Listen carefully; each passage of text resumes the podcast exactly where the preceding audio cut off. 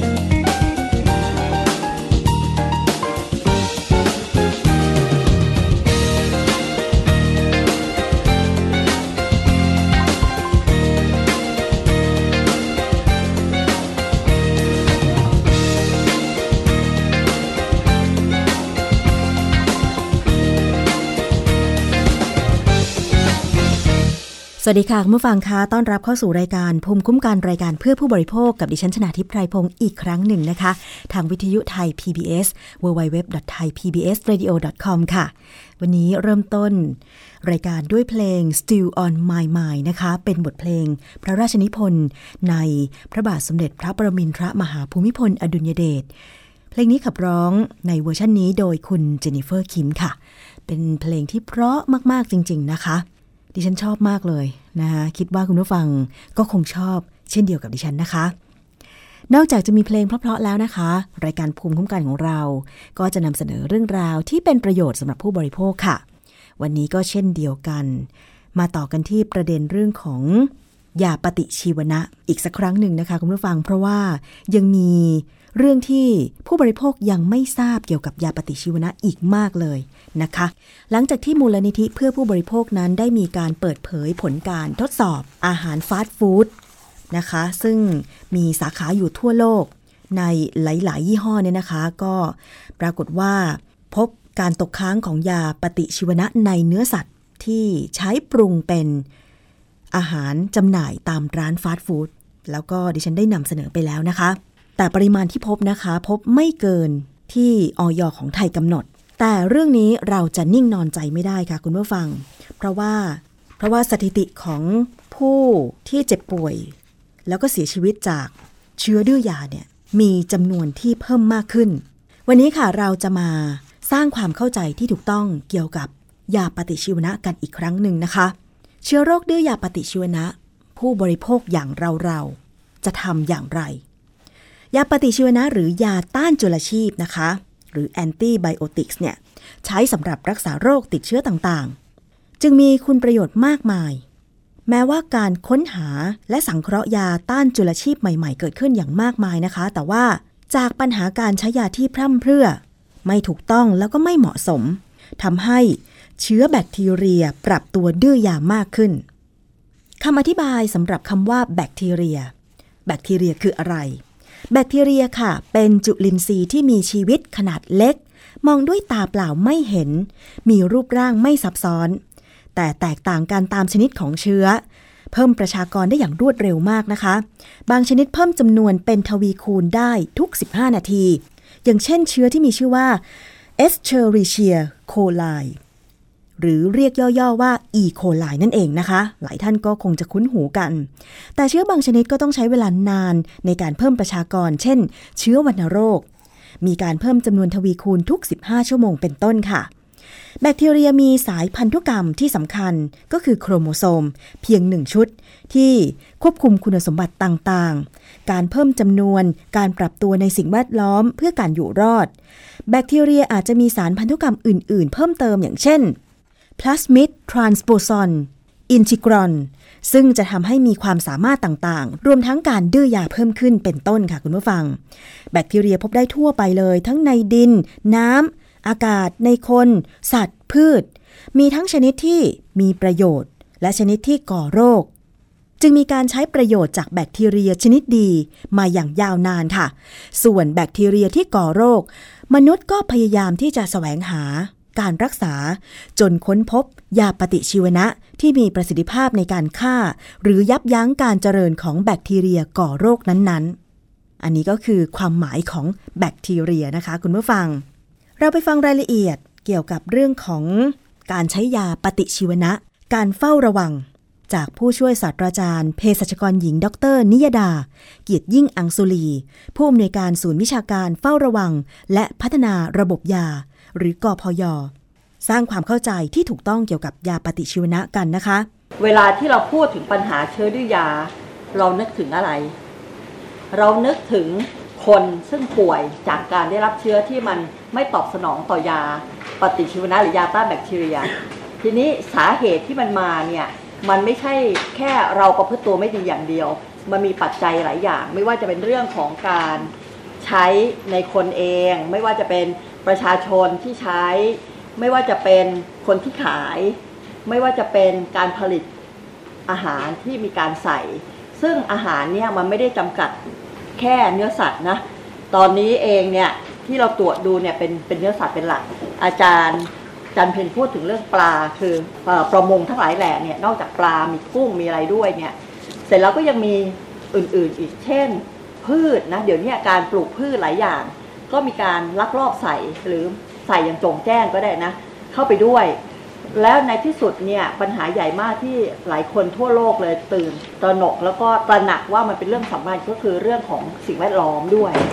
นะมีการตรวจเจอทั้งยาปฏิชีวนะ เจอทั้งเชื้อดื้อยาสารพันธุกรรมอะไรเนี่ยตกในสิ่งแวดล้อมด้วยเหมือนกัน เพราะฉะนั้นตระหนักยังไงบ้าง หลังจากที่มีการเรียกร้องทั้งนักวิชาการเนี่ยเรียกร้องก่อนเพื่อเลยนานมากแล้ว ถ้าจะว่าไปอดีตตั้งแต่ท่านอเล็กซานเดอร์เฟลมิงที่ค้นพบยาปฏิชีวนะเพนิซิลินเนี่ยเมื่อค้นพบปุ๊บตอนท่านบรรยายได้รับ Nobel Prize เนี่ยบอกเลยว่าที่กลัวคือดื้อยานี่แหละ ถ้าใช้ขนาดไม่เพียงพอดื้อแน่นอน หลังจากนั้นไม่เกิน 5 ปีมีรายงานการดื้อยาเกิดขึ้น แล้วก็รายงานกันมาตลอด แต่มันเริ่มสะสมความรู้ความเข้าใจมากขึ้นว่าตอนนี้ผลเสียมันเยอะเพราะทั่วโลกเองนะองค์การอนามัยโลกจัดเรื่องสมัชชา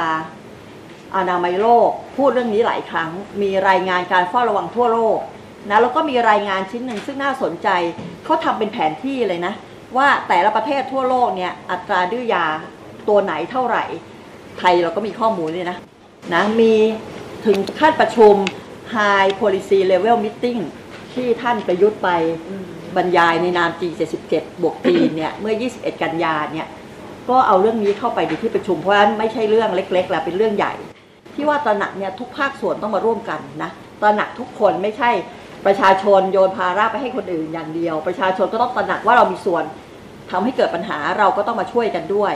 ที่เราใช้คำว่ายาต้านแบคทีเรียเนี่ยน้องๆหลายคนอาจจะงงว่ายาต้านแบคทีเรียยาปฏิชีวนะ มันตัวเดียวกันไหมทำไมถึงมาใช้คำว่ายาต้านแบคทีเรีย เชื้อโรคเนี่ยมันมีเชื้อไวรัส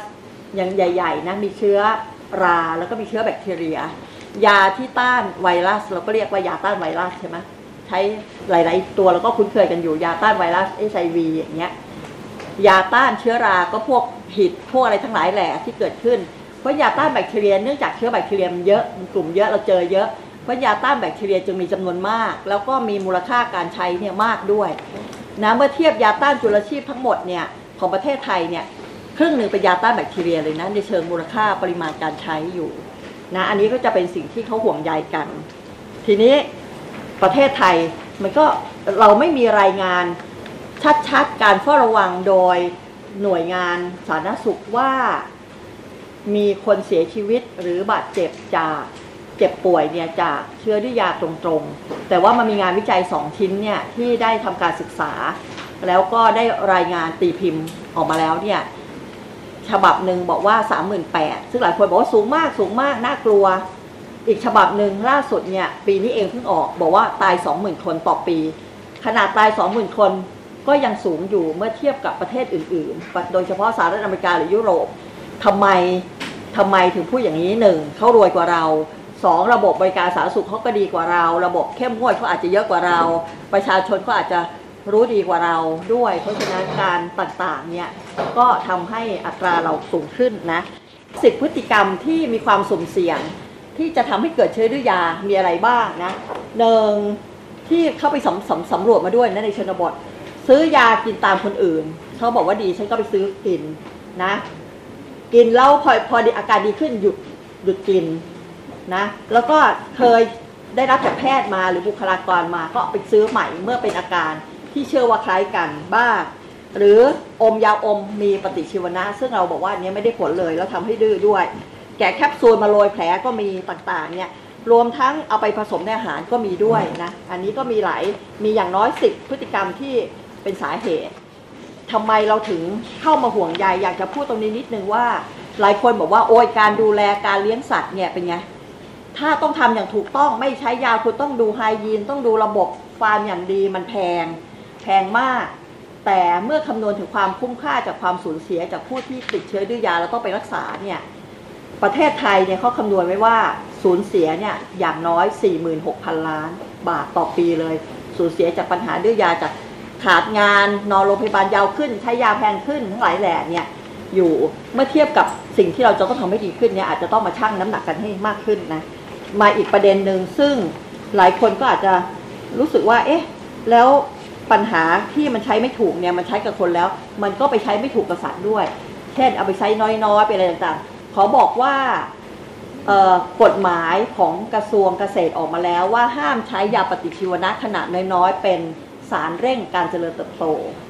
นะกฎหมายห้ามแล้วเมื่อปี 2558 ประเด็นก็คือว่าการเฝ้าระวังจะเป็นยังไงนะเฝ้าระวังจะเป็นยังไงมาก เพราะฉะนั้นการที่เอายาปฏิชีวนะหรือยาต้านแบคทีเรียเนี่ยไปใช้ ในเรื่องของการเกษตรเนี่ยหรือแม้แต่ใช้ในคนก็ตามเนี่ยสิ่งที่เราควรจะต้องย้ำเตือนและช่วยกันกระตุ้นก็คือว่าการเฝ้าระวังเป็นเรื่องสำคัญ เฝ้าระวังอะไรบ้าง เฝ้าระวังการใช้ใช้เกินไหมการใช้ยาปฏิชีวนะมากเกินจะทำให้เกิดความสุ่มเสี่ยงที่จะทำให้เกิดเชื้อดื้อยามากด้วยนะมันมีความสัมพันธ์กันเลยพูดง่ายๆนะหนึ่งใช้เกินไหมสองเฝ้าระวังว่า มีการใช้ในทางที่ผิดด้วยหรือเปล่า อาจจะมีงานวิจัยหรืออะไรก็แล้วแต่ขึ้นมา และสามคือเฝ้าระวังการดื้อยาเฝ้าระวังการดื้อยาทั้งในโรงพยาบาล และทั้งในภาคการเกษตร หรืออุตสาหกรรมหรือสิ่งแวดล้อมก็ตามเนี่ยแต่ผลสุดท้ายเนี่ยเป็นไงฮะที่เราจะเห็นผลกระทบต่อคนก็คือว่าเราจะไปเจอโรงพยาบาลจะเหมือนกระโถนท้องพระโรง ป่วยทั้งหลายแหล่ที่เกิดจากสาเหตุใดๆมันจะไปจบอยู่ที่โรงพยาบาล ด้วยอาการที่ใช้ยาที่เคยใช้เราไม่ได้ผล หลักการก็คือต้องย้ำว่ายาปฏิชีวนะเนี่ยเป็นยาอันตราย ไม่ควรจะไปซื้อใช้กินด้วยตัวเอง ร้านชำเนี่ยนะหรือขอยอสองเนี่ยไม่อนุญาตให้ใช้ให้ขายยาปฏิชีวนะได้ เพราะฉะนั้นการขายในร้านชำหรือร้านค้าอื่น ๆ สะดวกซื้อใด ๆ ที่ไม่มีใบอนุญาต ขายยาอันตรายเนี่ยนะถือว่าเป็นการทำผิดกฎหมายเรากำลังอยากจะกระตุ้นรณรงค์เรื่องนี้ว่าเราไม่ควรจะไปซื้อ แล้วก็อีกสุดท้ายคือเฝ้าเรื่องการกระจายเป็นเรื่องสำคัญ เส้นทางเดินจากนำเข้า จากนำเข้าสู่โรงงานผลิตหรือสู่การกระจายสู่อะไรก็แล้วแต่เนี่ยไปจนถึงเกษตรกรไปจนถึงผู้ใช้เนี่ยหรือแม้แต่ไปสู่การส่งออกด้วยซ้ำเนี่ยต้องมีการติดตามเฝ้าระวังที่ครบวงจรค่ะ นั่นคือผู้ช่วยศาสตราจารย์เภสัชกรหญิง ดร นิยดาเกียรติยิ่งอังสุลีนะคะ ผู้อำนวยการศูนย์วิชาการเฝ้าระวังและพัฒนาระบบยา เมื่อได้ฟังแบบนี้แล้ว เราควรจะต้องตระหนักกันให้ดีก่อนที่จะใช้ยาปฏิชีวนะ เหมือนที่อาจารย์นิยดา แนะนำนะคะว่าเมื่อเจ็บป่วย เราแค่อาจจะสงสัยว่าเราป่วยเป็นโรคที่ติดเชื้อแบคทีเรียหรือเปล่า แต่ไม่ควรจะซื้อยากินเองค่ะ ควรจะไปปรึกษาเภสัชกร และปรึกษาแพทย์ และการจ่ายยาปฏิชีวนะในปัจจุบันต้องกระทำโดยเภสัชกรและแพทย์เท่านั้นนะคะ อย่างที่อาจารย์นิยดาบอกค่ะว่า ในปัจจุบันนี้เนี่ยไม่เฉพาะคนเท่านั้น ที่ใช้ยาปฏิชีวนะในการรักษา แต่ว่าในพืชแล้วก็การปศุสัตว์นั้นก็มีการใช้ยาปฏิชีวนะเช่นกันนะคะ มีรายงานจากสถาบันสุขภาพสัตว์แห่งชาติกรมปศุสัตว์ค่ะ ได้สำรวจติดตาม ระหว่างปีพุทธศักราช 2545 ถึง 2558 นะคะ พบว่าเชื้อดื้อยาในหมูไก่เป็ดและห่าน ได้แก่เชื้ออีโคไลและเชื้อซัลโมเนลลาพบเชื้อแคมพิโลแบคเตอร์ดื้อยาในเนื้อหมูและไก่ และบางตัวก็สามารถพบเชื้อซัลโมเนลลาที่ดื้อยาถึง 3 ชนิดพร้อมกัน เชื้อที่ตรวจพบนั้นดื้อยาปฏิชีวนะต่างๆ ดังนี้ค่ะอะม็อกซิซิลีนอะม็อกซิซิลีน คลาวูลานิกแอซิดแอมพิซิลีน เตตราไซคลิน ออกซิเตตราไซคลิน สเตรปโตไมซินไตรเมโทพริมซัลฟาเมทอกซาโซล กานาไมซิน เจนตาไมซิน เอนโรฟลอกซาซิน ด็อกซีไซคลิน โคลิสติน เซฟติโอเฟอร์ สเปกติโนไมซิน คลอแรมเฟนิคอล นาลิเดซิกแอซิด ไซโปรฟลอกซาซิน ชื่อนั้นอาจจะเรียกยากสักนิดหนึ่งนะคะ แต่ว่าดิฉันอยากจะนำรายละเอียดตรงนี้มาเสนอ เผื่อว่าคุณผู้ฟังจะได้เห็นกันชัดๆว่า เนี่ยมันมีรายงานเชื้อดื้อยาปฏิชีวนะชนิดต่างๆ ในสัตว์ด้วยเหมือนกันนะคะ ในขณะเดียวกันค่ะ กรมประมง กระทรวงเกษตรและสหกรณ์ก็รายงาน ว่าในช่วงปีพุทธศักราช 2549 ถึง 2557 แบคทีเรียก่อโรคที่พบปัญหาสำคัญของสัตว์น้ำทั้งปลาและกุ้งก็ได้แก่เชื้อ วิบริโอ ที่ดื้อยาดังต่อไปนี้ค่ะ เตตราไซคลิน ออกซิเตตราไซคลิน คลอแรมเฟนิคอลซัลฟาเมทอกซาโซล ออกโซลินิกแอซิด เอนโรฟลอกซาซิน อันนี้คือแบคทีเรียดื้อยาปฏิชีวนะในสัตว์น้ำนะคะ คุณผู้ฟัง นอกจากนี้ค่ะคุณผู้ฟังมีข้อมูลการใช้ยาปฏิชีวนะในพืชด้วยนะคะ โรคกรีนนิ่งในพืชตระกูลส้ม เช่น ส้มเขียวหวาน ส้มโอ มะนาว เป็นปัญหาสำคัญค่ะที่ทำให้ผลผลิตลดลง โรคนี้เกิดจากเชื้อแบคทีเรียชนิดแกรมลบชื่อ Candidatus liberibacter ซึ่งก่อโรคในท่อลำเลียงน้ำแล้วก็อาหารนะคะ ซึ่งปัจจุบันเนี่ยเกษตรกรใช้ยาแอมพิซิลิน ฉีดเข้าไปในท่อลำเลียงน้ำและอาหารของต้นพืชโดยตรง เพื่อการทำลายเชื้อ ยังไม่มีรายงานการดื้อยา แต่ว่าควรจะต้องติดตาม ต่อไปว่า ยาแอมพิซิลินที่ใช้จะทำให้เชื้อก่อโรคพืชดื้อยาหรือไม่ และมีผลกระทบทำให้แบคทีเรียอื่น ๆ บริเวณต้นพืชดื้อยาหรือไม่ การตกค้างของยาปฏิชีวนะในอาหาร ทางสำนักงงานคณะกรรมการอาหารและยากระทรวงสาธารณสุข ได้รายงานผลการสำรวจยาปฏิชีวนะกลุ่มคลอแรมเฟนิคอลไนโตรฟูแรน เพนิซิลีน ซัลโฟนาไมด์ เตตราไซคลิน ที่อาจจะตกค้างในเนื้อหมู กุ้ง ไก่ และก็เครื่องใน ระหว่างปี 2553 ถึง 2557 นะคะ พบว่ายาตกค้างในเนื้อสัตว์ที่ตรวจบางตัวอย่างก็ได้แก่ ซันฟาไดมีดีน ซันฟาไดอะซีน ซันฟาไทอะโซ เซมิคาบาไซ ออกซาโซลิดีโนน ซันฟิซอกซาโซน เห็นไหมคะคุณผู้ฟัง ว่ามีรายงานทางการแพทย์แล้วนะคะว่า ยาปฏิชีวนะที่ใช้เลี้ยงสัตว์นั้นมันมีการตกค้างจริง และเมื่อคนกินเข้าไปแน่นอน คนก็จะได้รับยาปฏิชีวนะที่ตกค้างนั้นมาอีกทอดหนึ่ง แล้วผู้บริโภคจะทำอย่างไรดี โดยเฉพาะปัญหาในเด็ก ซึ่งเรื่องนี้ แพทย์หญิงวารุณีพันพาณิชวานเดอพิษ ซึ่งท่านเป็นแพทย์ กุมารเวชศาสตร์ สถาบันสุขภาพเด็กแห่งชาติ มหาราชินีนะคะ ท่านก็ได้ให้ข้อมูลที่น่าสนใจเกี่ยวกับการใช้ยาปฏิชีวนะในเด็กค่ะเราตระหนักถึงผลกระทบต่อเด็กมากเพราะว่าเด็กเป็นกลุ่มเสี่ยงที่จะติดเชื้อดื้อยา เพราะอะไรทราบไหมคะเพราะว่าเด็กเนี่ยผู้ผู้ปกครองเวลาไม่สบายก็จะกังวลใจกลัวว่าจะเป็นอะไรร้ายแรงคิดว่าเด็กเนี่ยมีภูมิต้านทานอ่อนแอกว่าผู้ใหญ่ เวลาเป็นอะไรเล็กน้อย ก็จะมีแนวโน้มที่ ด้วยความกังวลความเป็นห่วงก็จะอาจจะมีการกดดัน หรือว่ามีการพยายามเรียกร้องที่จะใช้ยาปฏิชีวนะ หรือแม้แต่ซื้อหาด้วยตัวเองมาใช้กับเด็กค่ะทำให้เด็กโดยเฉพาะอย่างยิ่งถ้าเด็กต่ำกว่า 5 ขวบ และไปได้รับการเลี้ยงดูอยู่ที่สถานเลี้ยงเด็กกลางวันนะคะ ซึ่งจะมีโอกาสรับเชื้อเพิ่มจากเด็กคนอื่นเนี่ยก็จะมีการเจ็บป่วยบ่อยขึ้น พอเจ็บป่วยบ่อยขึ้น คุณพ่อคุณแม่กังวลก็จะมีการซื้อหาหรือว่าถามหาเรียกร้องยาปฏิชีวนะ หลายครั้งเนี่ยทำให้บางครั้งเนี่ยด้วยความที่กังวลแล้วแพทย์เองอาจจะไม่มีเวลาหรือว่าหลายครั้งเราจะมีความจำกัดในเรื่องของทักษะในการเจรจาต่อรอง หรือว่าให้ความมั่นใจให้กับผู้ปกครอง ก็อาจจะใช้วิธีทางรัฐก็คืออาจจะอยากได้ก็ให้ไป อันนี้ก็เป็นความเสี่ยงอย่างหนึ่งซึ่งผลกระทบก็จะเกิดขึ้นกับทั้งสังคมเราเลย ไม่ใช่เพียงแต่ว่าแต่ลูกของเรานะคะแต่ว่าเนื่องจากหลายท่านคงจะทราบว่าทำไมถึงเป็นอย่างนั้นทำไมถึงเชื้อดื้อยาถึงเยอะ ก็เพราะว่าสิ่งมีชีวิตเนี่ยหน้าที่เดียวของสิ่งมีชีวิต คือการที่จะต้องดำรงชีวิตต่อไป คือการมีชีวิตอยู่ เพราะฉะนั้นพอได้รับยาปฏิชีวนะ มันย่อมจะเดือดร้อนอาจจะตายก็ต้องมีการปรับตัวดื้อยานะคะ ยกตัวอย่างหมอก็จะเจอหลายเคสทีเดียวอย่างบางปีเนี่ยเราไม่น่าเชื่อเราเจอเด็กอายุแค่ 6 เดือน มีประวัติทานนมแม่มาตลอดเลยนะคะ ไม่ได้แบบเจ็บป่วยอะไรเลย มาเข้านอนโรงพยาบาลด้วยอาการไข้สูงปวดศีรษะคืองอแงมาก แล้วปรากฏว่าเคสเนี่ยติดเชื้อแบคทีเรียซึ่ง ดื้อยาเข้าไปที่เยื่อหุ้มสมองค่ะเจาะหลังออกมาเนี่ยก็พบว่าเชื้อนี้เนี่ยดื้อยาปกติที่เราใช้กันเยอะๆ จนเราก็ตกใจเหมือนกันว่า เด็กคนนี้ไม่เคยป่วย ไม่เคยซื้อยาทานเอง ก็เลยไปซักประวัติว่าเกิดอะไรขึ้น คุณแม่บอกว่าเขาไม่ได้ทำอะไรเลยเป็นแม่บ้าน แต่ว่าเขามีอาชีพคือขายไก่ป๊อปทิ้งใต้คอนโดนะครับซึ่ง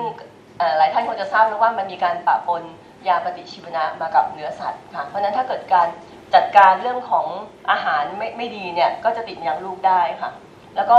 เราเจออย่างนี้ยทุกวันเลยนะคะ เด็กที่ดื้อยาให้ยาไปแล้วไข้ไม่ลง อันนี้ก็เป็นความเป็นห่วงมากเลยว่า อาจจะต้องอาศัยทางสื่อมวลชนช่วยกันเอ่อสร้างความตระหนักตรงนี้ให้เกิดขึ้น ไม่งั้นก็จะกลับมาย้อนสู่มาที่เราเองด้วยอะค่ะค่ะนั่นคือแพทย์หญิงวารุณีพันพาณิชย์วานเดอพิษนะคะ เพราะฉะนั้นคุณพ่อคุณแม่คะเวลาที่ลูกไม่สบายเนี่ยก็ควรที่จะต้องพบแพทย์ ก่อนจะทานยาอะไร ก็ต้องปรึกษาเภสัชกรนะคะ เพราะว่าไม่เช่นนั้นแล้วเนี่ยเราไม่อาจทราบได้เลยว่า ลูกเราจะได้รับยาที่เกินไปหรือเปล่า แล้วจะทำให้เด็กนั้นเนี่ยไม่หายจากโรค แถมยังเชื้อโรคในตัวเด็ก ก็อาจจะพัฒนาตัวเองทำให้เป็นเชื้อดื้อยานะคะ ผู้บริโภคอย่างเราๆท่านๆ ก็ต้องตระหนักถึงปัญหานี้ให้ดี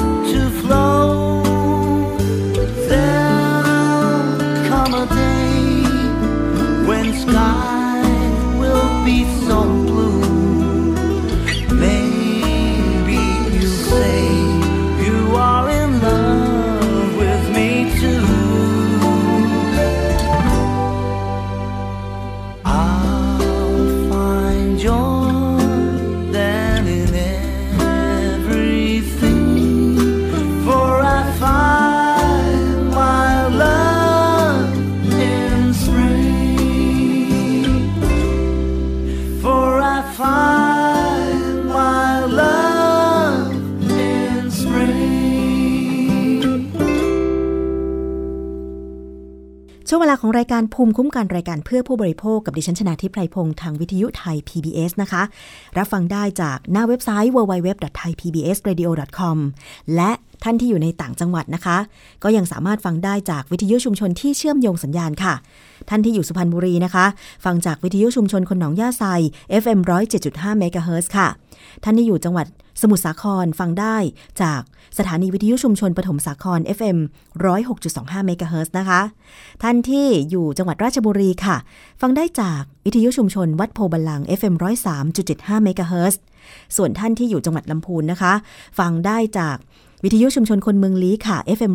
103.75เมกะเฮิรตซ์และวิทยุชุมชนเทศบาลทุ่งหัวช้าง FM 106.25เมกะเฮิรตซ์นะคะ ส่วนที่กาฬสินธุ์ฟังได้จากวิทยุชุมชนคนเขาวง FM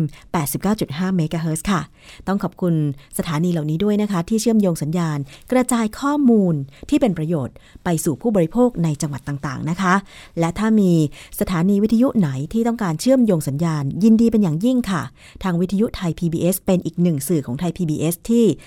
เป็นสื่อสาธารณะ ไม่มีโฆษณา และเราเองอยากจะนำเสนอข้อมูลที่เป็นประโยชน์เหล่านี้สู่คุณผู้ฟังให้มากที่สุดนะคะ เชื่อมโยงฟรีไม่มีค่าใช้จ่ายค่ะ เข้าไปดาวน์โหลด แบบฟอร์มการเชื่อมโยงสัญญาณนะคะ แล้วก็กรอกแบบฟอร์ม ว่าคุณต้องการดาวน์โหลดรายการอะไรนะคะ ไปออกอากาศแบบสดหรือว่าย้อนหลัง แล้วก็ชื่อสถานีที่ตั้งสถานีของคุณตั้งอยู่แห่งหนตำบลใดนะคะ เผื่อว่าในอนาคตนั้นเราอาจจะมีการพบปะนะคะพูดคุยรวมถึงการผลิตรายการต่างๆ ที่เป็นประโยชน์ร่วมกันในอนาคตด้วยนะคะ ช่วงนี้ค่ะ ไปฟังนานาสาระวันนี้ คุณยศพรพยุงสุวรรณนะคะ มีเทคนิคการเลือกกระเป๋าเดินทางมาฝากค่ะ นานาสาระ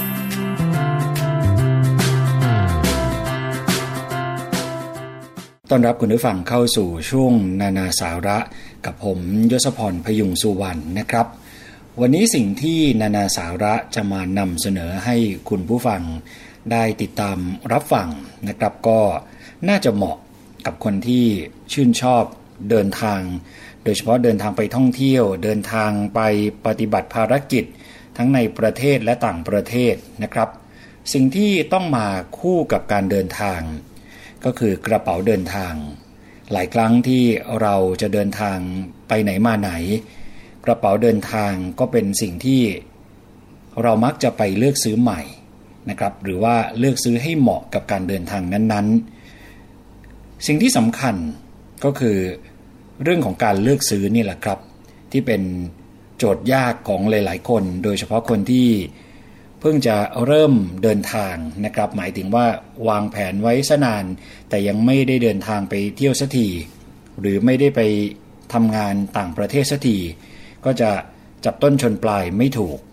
นะครับ วันนี้นานาสาระก็เลยอยากจะมาแนะนำสำหรับคนที่ชื่นชอบการท่องเที่ยวหรือต้องเดินทางบ่อยๆ และกระเป๋าเดินทางเนี่ยก็เป็นสิ่งสำคัญอันดับต้นๆ สมัยนี้เนี่ยนะครับก็มีกระเป๋าให้เลือก หลายแบบหลากสไตล์ ซึ่งแต่ละแบบเนี่ยก็จะมีความเหมาะสมกับการท่องเที่ยวที่แตกต่างกันไปด้วยนะครับ ถ้าชอบท่องเที่ยวต่างประเทศก็อาจจะต้องใช้กระเป๋าแบบหนึ่ง หรือชอบท่องเที่ยวเดินป่าขึ้นเขา คุณผู้ฟังก็อาจจะต้องใช้กระเป๋าอีกแบบหนึ่ง ลองมาดูกันนะครับว่าคำแนะนำที่นานาสาระจะมานำเสนอในวันนี้เนี่ยจะเป็นประโยชน์สำหรับคุณผู้ฟังในแง่ไหนอย่างไร สิ่งแรกที่จะต้องนึกถึงเลยก็คือขนาดของกระเป๋าเดินทางนะครับ เลือกขนาดของกระเป๋าเดินทางให้เหมาะสมกับสิ่งของที่จะใส่ และระยะเวลาที่เราจะไปเที่ยว แน่นอนนะครับว่ากระเป๋าใบใหญ่ ก็จะเหมาะกับการท่องเที่ยวเป็นระยะเวลานานๆหน่อย เพราะว่าสามารถจุของได้มาก แต่ถ้าหากเดินทางประมาณ 1-3 วัน คุณผู้ฟังก็ควรเลือกใช้กระเป๋าขนาด 18 ถึง 20 นิ้วนะครับ ถ้าเดินทางประมาณ 4-6 วัน ควรเลือกใช้กระเป๋าเดินทาง 24 นิ้ว เดินทางประมาณ 7-10 วัน ควรเลือกใช้กระเป๋า 28 นิ้วนะครับสำหรับกระเป๋าเป้แบ็คแพคนั้นนะครับ ถ้าเดินทาง 1-2 วัน ควรใช้กระเป๋าขนาด 10-30 ลิตร เดินทางประมาณ 2-5 วัน ควรเลือกใช้กระเป๋าขนาด 25-32 ลิตร ซึ่งขนาดนี้ถือว่าใหญ่สุดนะครับที่จะสามารถถือขึ้นเครื่องบินได้ หากเดินทางประมาณ 5-7 วัน ควรเลือกใช้กระเป๋าขนาด 32-40 ลิตร และถ้าเดินทางประมาณ 8-14 วัน ควรเลือกใช้กระเป๋าขนาด 40-70 ลิตรนะครับนอกจากนั้นครับคุณผู้ฟังต้องไม่ลืมนะครับว่ากระเป๋าที่จะถือขึ้นเครื่องบินนั้น ทางสายการบิน เขาจะมีการกำหนดขนาด และกำหนดน้ำหนักของกระเป๋าไว้ด้วย ก็สามารถเข้าไปอ่านเพิ่มเติม ศึกษารายละเอียดเพิ่มเติมกันได้ นอกจากขนาดแล้วสิ่งที่เราจะต้องพิจารณาลำดับต่อมาก็คือเรื่องของวัสดุของกระเป๋าเดินทาง ถ้าจะแบ่งกระเป๋าเดินทางออกตามวัสดุที่ผลิตเนี่ยนะครับคุณผู้ฟัง แบ่งได้เป็น 2 ประเภท ก็คือ soft case และ hard case นะครับ soft case เนี่ยก็คือกระเป๋าเดินทางประเภทอ่อน ผลิตจากผ้าโพลีเอสเตอร์ผสมไนลอน ข้อดีของกระเป๋าเดินทางประเภทอ่อนหรือว่า soft case เนี่ยนะครับ มีความเบาและยืดหยุ่น สามารถใส่ลงไปในช่องเก็บสัมภาระที่แคบ และจำกัดได้ แล้วก็ยังเหมาะมากสำหรับคนที่รักการช้อปปิ้งหรือมีเสื้อผ้าสิ่งของเยอะๆมากๆเนี่ยนะครับ เพราะว่ากระเป๋าแบบประเภทอ่อนเนี่ยสามารถยืดหยุ่น และเพิ่มพื้นที่ความจุได้มากขึ้น นอกจากนี้ครับบางรุ่นเนี่ยยังผลิตจากผ้าที่สามารถกันน้ำได้ด้วย แต่เมื่อมีข้อดีก็มีข้อเสียเช่นเดียวกัน ข้อเสียหลักๆ เลยก็คือป้องกันการกระแทกได้น้อยกว่าแบบแข็ง และอาจฉีกขาดได้ เพราะว่าทำมาจากวัสดุที่ คุณภาพก็ดีในระดับหนึ่งแต่ก็จะมีอีก ส่วนหนึ่งที่ผลิตจากวัสดุที่คุณภาพไม่ดีพอเนี่ยนะครับบางรุ่นเนี่ยไม่สามารถกันน้ำได้ ตรงนี้ก็อาจจะเป็นข้อเสีย ส่วนกระเป๋าเดินทางประเภทแข็งหรือว่า hard case นะครับ ผลิตจากวัสดุพลาสติก ส่วนมากเป็นโพลีคาร์บอเนตหรือว่า PC และอะคริโลไนไตรล์บิวทาไดอีนสไตรีนหรือว่า ABS ประเภทแข็งหรือว่า hard case เนี่ยนะครับ ข้อดีก็คือแน่นอน มีความแข็งแรงทนทาน มีโครงสร้างกันกระแทก กระเป๋าเดินทางบางรุ่น มีการผลิตจากวัสดุพิเศษที่ทำให้กระเป๋ามีน้ำหนักเบา แต่ว่ายังคงทนแข็งแรงนะครับทำให้ของภายในไม่เสียทรง หรือเสียหาย ถ้าเกิดการกดทับหรือว่ากระแทกแรงๆกระเป๋าแบบนี้สามารถ กันน้ำได้นะครับ และยังสามารถป้องกันขโมยได้ในระดับหนึ่ง เพราะว่ากรีดเปิดได้ยาก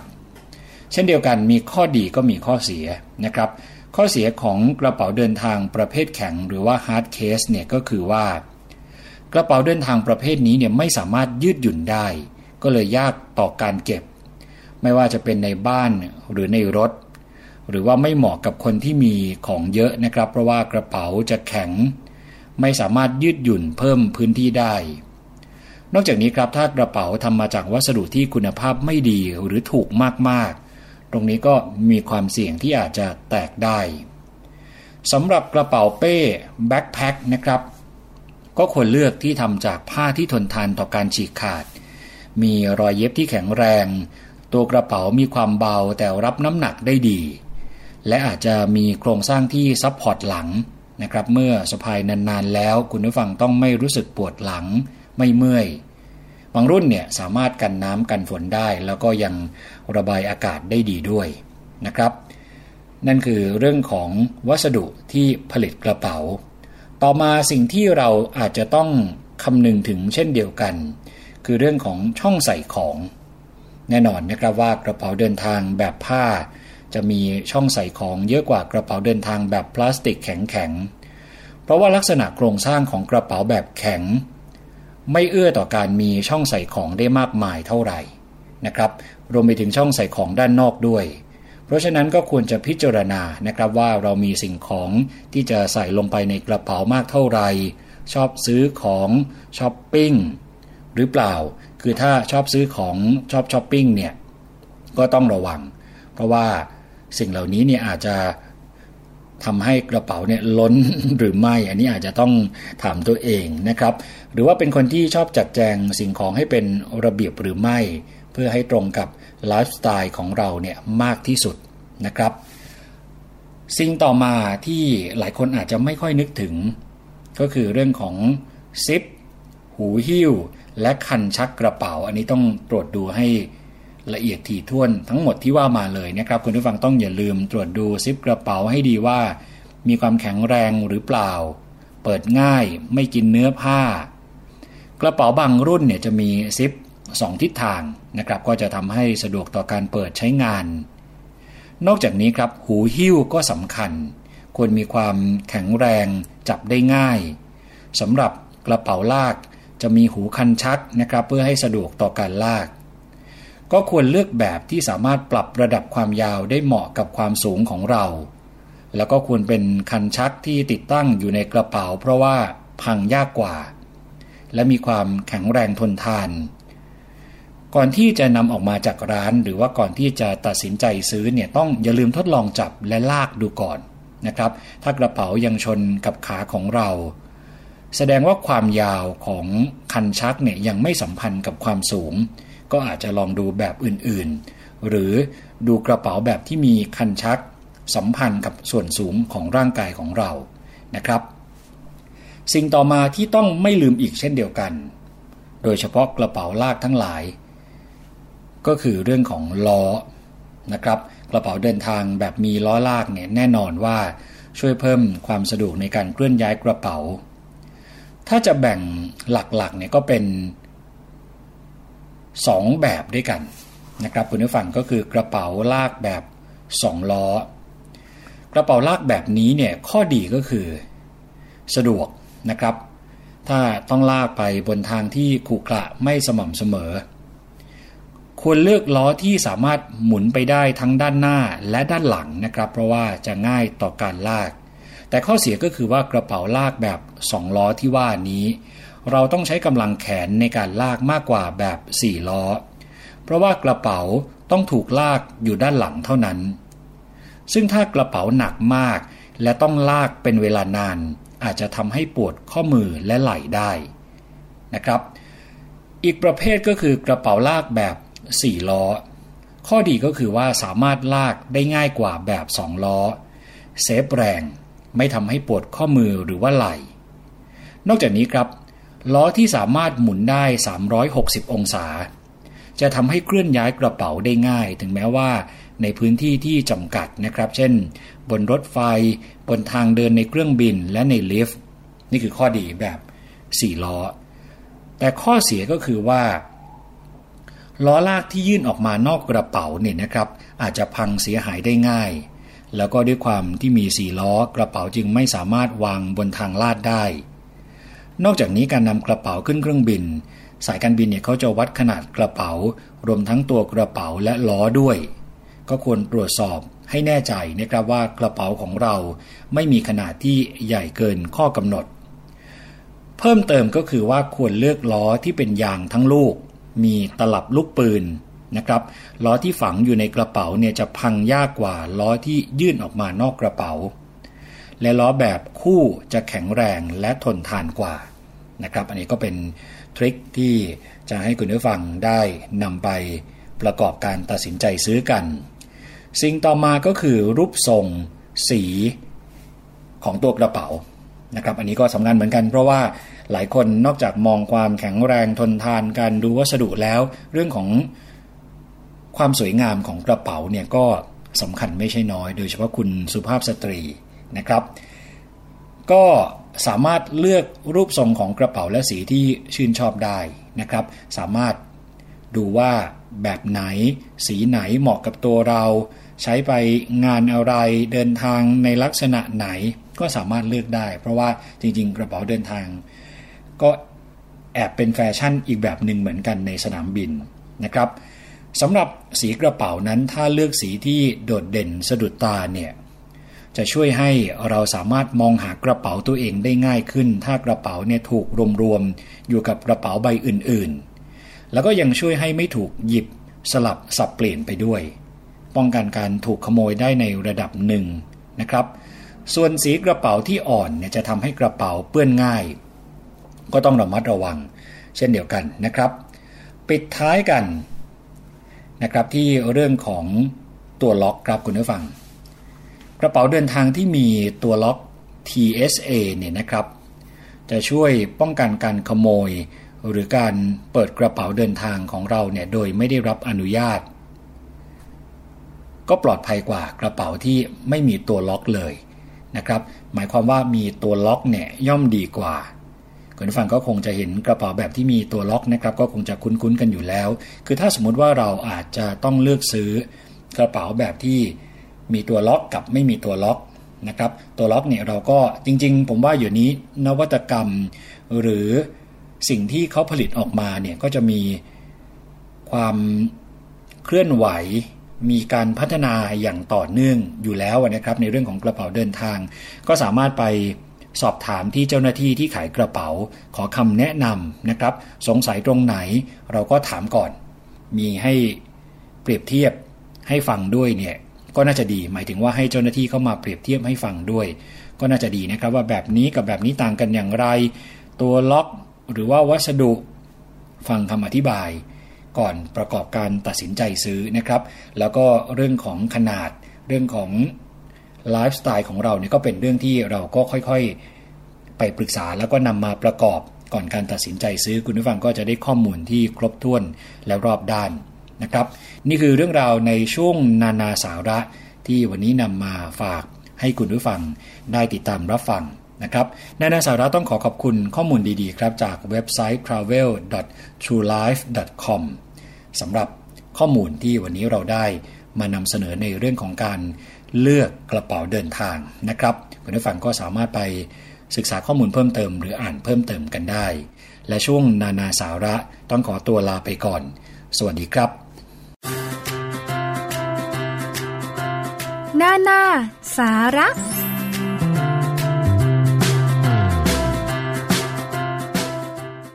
ขอบคุณมากสำหรับการติดตามรับฟังรายการภูมิคุ้มกันรายการเพื่อผู้บริโภคค่ะ หวังว่าสิ่งที่เรานำเสนอไปจะเป็นประโยชน์กับคุณผู้ฟังนะคะ วันนี้ดิฉันชนะทิพไพรพงศ์ลาไปก่อน สวัสดีค่ะ